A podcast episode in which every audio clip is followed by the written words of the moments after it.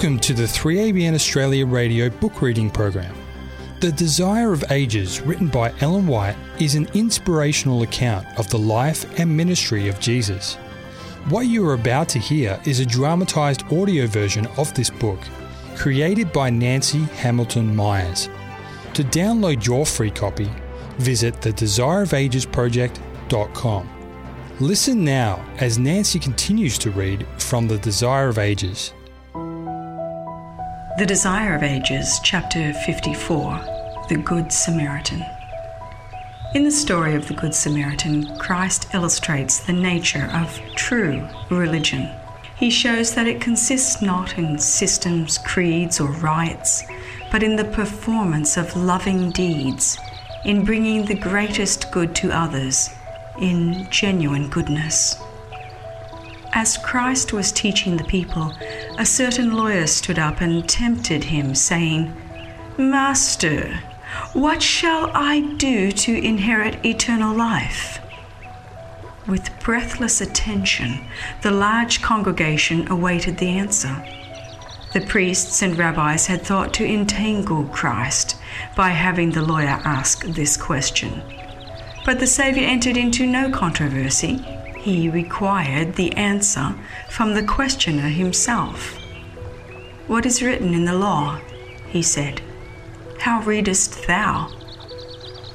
The Jews still accused Christ of lightly regarding the law given from Sinai, but he turned the question of salvation upon the keeping of God's commandments.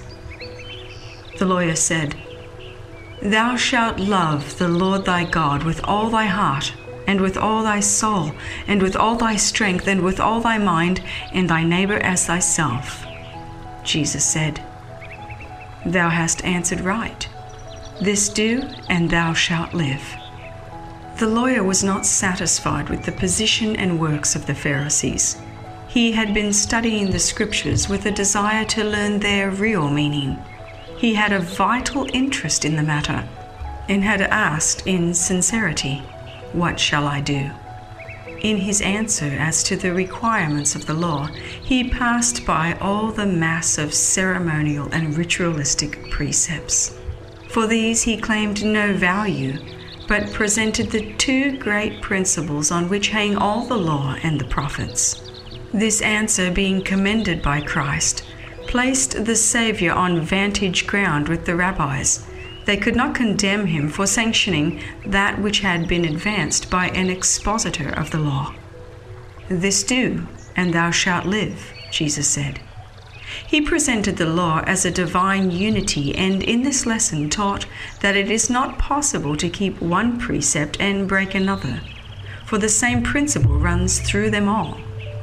Man's destiny will be determined by his obedience to the whole law Supreme love to God and impartial love to man are the principles to be wrought out in the life. The lawyer found himself a lawbreaker. He was convicted under Christ's searching words. The righteousness of the law, which he had claimed to understand, he had not practiced. He had not manifested love toward his fellow man repentance was demanded, but instead of repenting, he tried to justify himself. Rather than acknowledge the truth, he sought to show how difficult of fulfillment the commandment is. Thus he hoped to both parry conviction and to vindicate himself in the eyes of the people. The Saviour's words had shown that his question was needless, since he had been able to answer it himself. Yet he put another question, saying, who is my neighbor? Among the Jews, this question caused endless dispute. They had no doubt as to the heathen and the Samaritans. These were strangers and enemies. But where should the distinction be made among the people of their own nation and among the different classes of society? Whom should the priest, the rabbi, the elder regard as neighbor? They spent their lives in a round of ceremonies to make themselves pure. Contact with the ignorant and careless multitude they taught would cause defilement that would require wearisome effort to remove. Were they to regard the unclean as neighbors? Again, Jesus refused to be drawn into controversy. He did not denounce the bigotry of those who were watching to condemn him, but by a simple story, he held up before his hearers such a picture of the outflowing of heaven born love as touched all hearts and drew from the lawyer a confession of the truth. The way to dispel darkness is to admit light. The best way to deal with error is to present truth. It is the revelation of God's love that makes manifest the deformity and sin of the heart centered in self. A certain man, said Jesus, was going down from Jerusalem to Jericho, and he fell among robbers, which both stripped him and beat him, and departed, leaving him half dead. And by chance a certain priest was going down that way, and when he saw him, he passed by on the other side. And in like manner, a Levite also, when he came to the place and saw him, passed by on the other side. This was no imaginary scene, but an actual occurrence, which was known to be exactly as represented. The priest and the Levite, who had passed by on the other side, were in the company that listened to Christ's words. In journeying from Jerusalem to Jericho, the traveler had to pass through a portion of the wilderness of Judea. The road led down a wild, rocky ravine, which was infested by robbers and was often the scene of violence. It was here that the traveler was attacked, stripped of all that was valuable, wounded and bruised, and left half dead by the wayside. As he lay thus, the priest came that way but he merely glanced toward the wounded man. Then the Levite appeared, curious to know what had happened. He stopped and looked at the sufferer. He was convicted of what he ought to do, but it was not an agreeable duty. He wished that he had not come that way, so that he need not have seen the wounded man. He persuaded himself that the case was no concern of his, both these men were in sacred office and professed to expound the scriptures. They were of the class specially chosen to be representatives of God to the people. They were to have compassion on the ignorant and on them that are out of the way, that they might lead men to understand God's great love toward humanity. The work they were called to do was the same that Jesus had described as his own when he said, The Spirit of the Lord is upon me, because he hath anointed me to preach the gospel to the poor. He hath sent me to heal the brokenhearted, to preach deliverance to the captives, and recovering of sight to the blind, to set at liberty them that are bruised. The angels of heaven look upon the distress of God's family upon the earth, and they are prepared to cooperate with men in relieving oppression and suffering. God, in His providence, had brought the priest and the Levite along the road where the wounded sufferer lay, that they might see his need of mercy and help.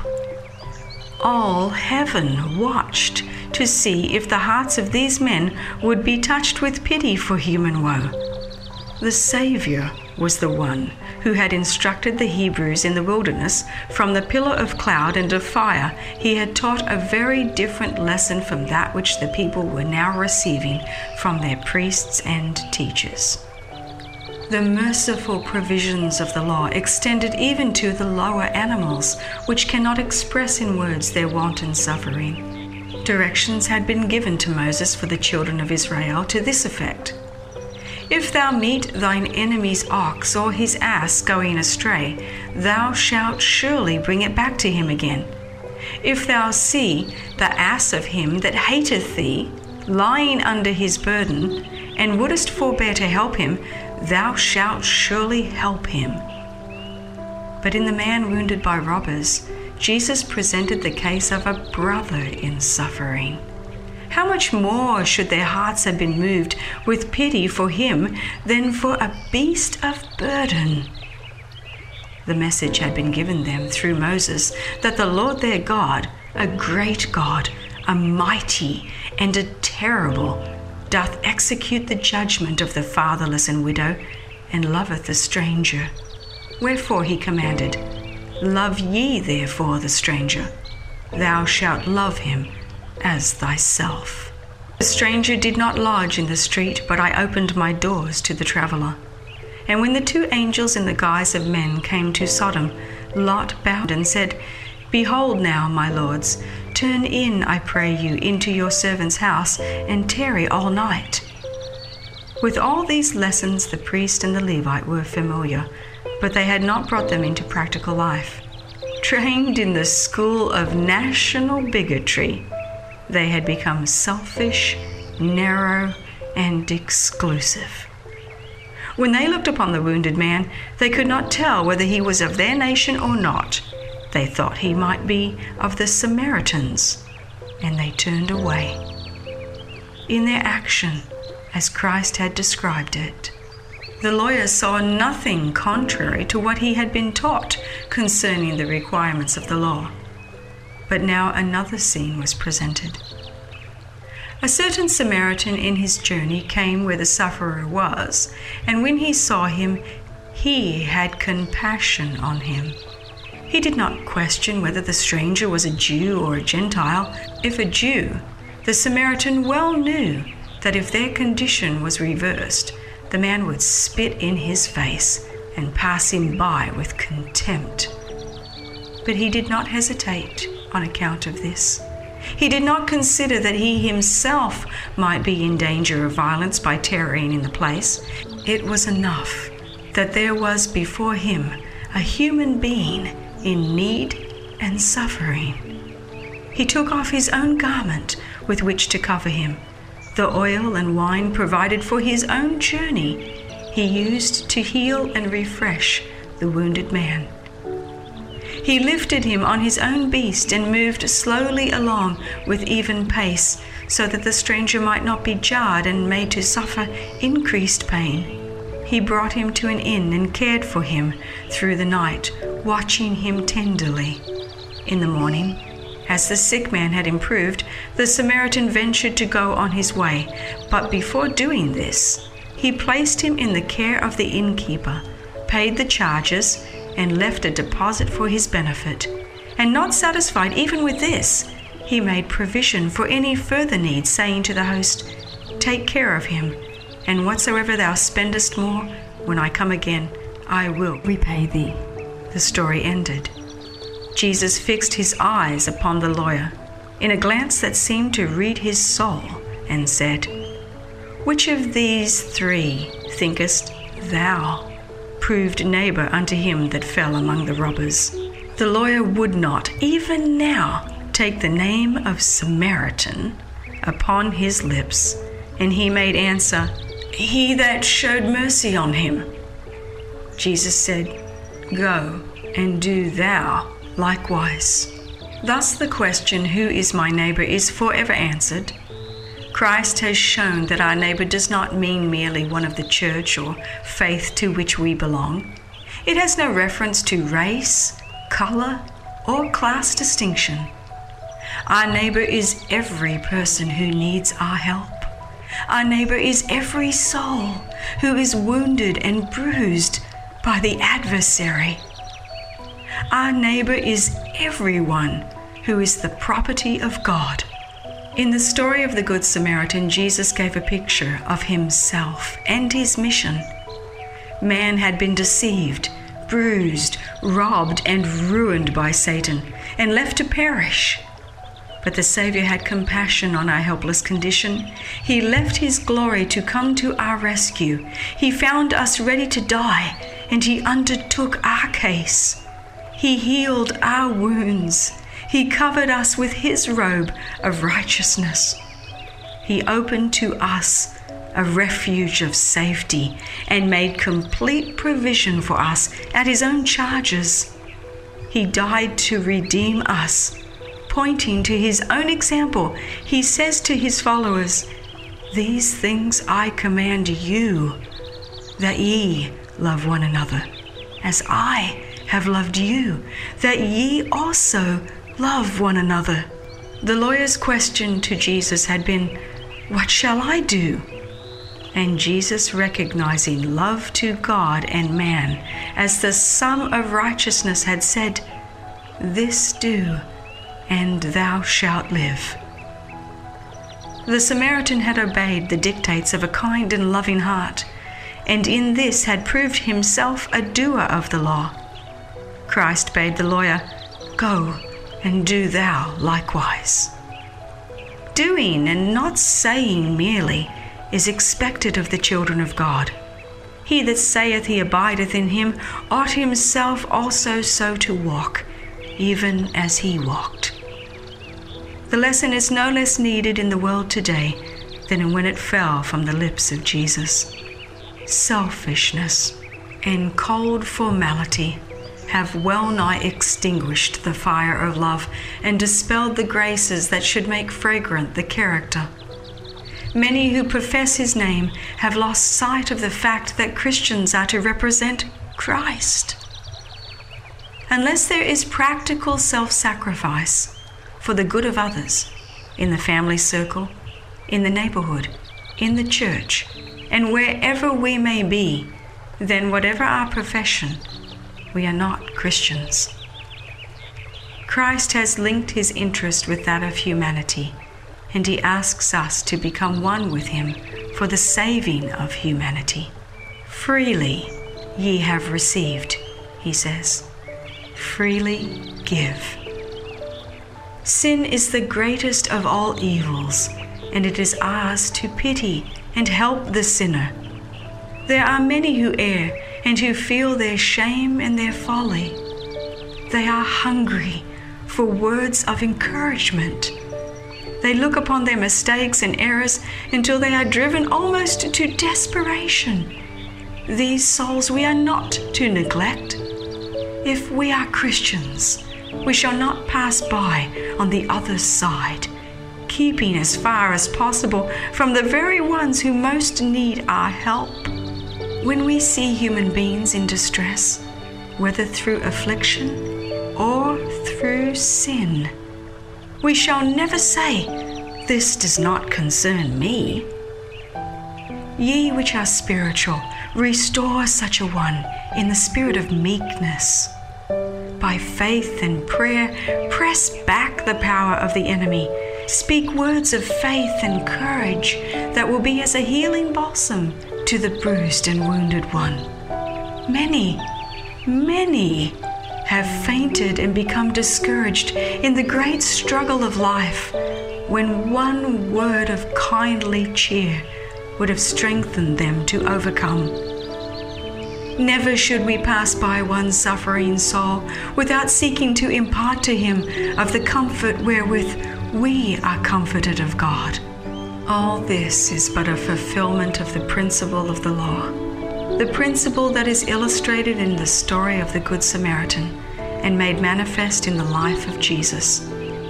His character reveals the true significance of the law and shows what is meant by loving our neighbor as ourselves.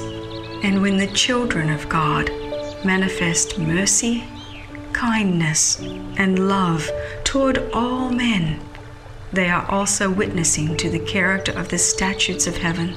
They are bearing testimony to the fact that the law of the Lord is perfect, converting the soul. And whoever fails to manifest this love is breaking the law which he professes to revere. For the Spirit we manifest toward our brethren declares what is our spirit toward God. The love of God in the heart is the only spring of love toward our neighbor. If a man say, I love God, and hateth his neighbor, he is a liar. For he that loveth not his brother, whom he hath seen, how can he love God, whom he hath not seen? Beloved, if we love one another, God dwelleth in us, and his love is perfected in us. Join us next time as Nancy Hamilton Myers continues her dramatised audiobook, The Desire of Ages, written by Ellen G. White. This program has been brought to you by 3ABN Australia Radio.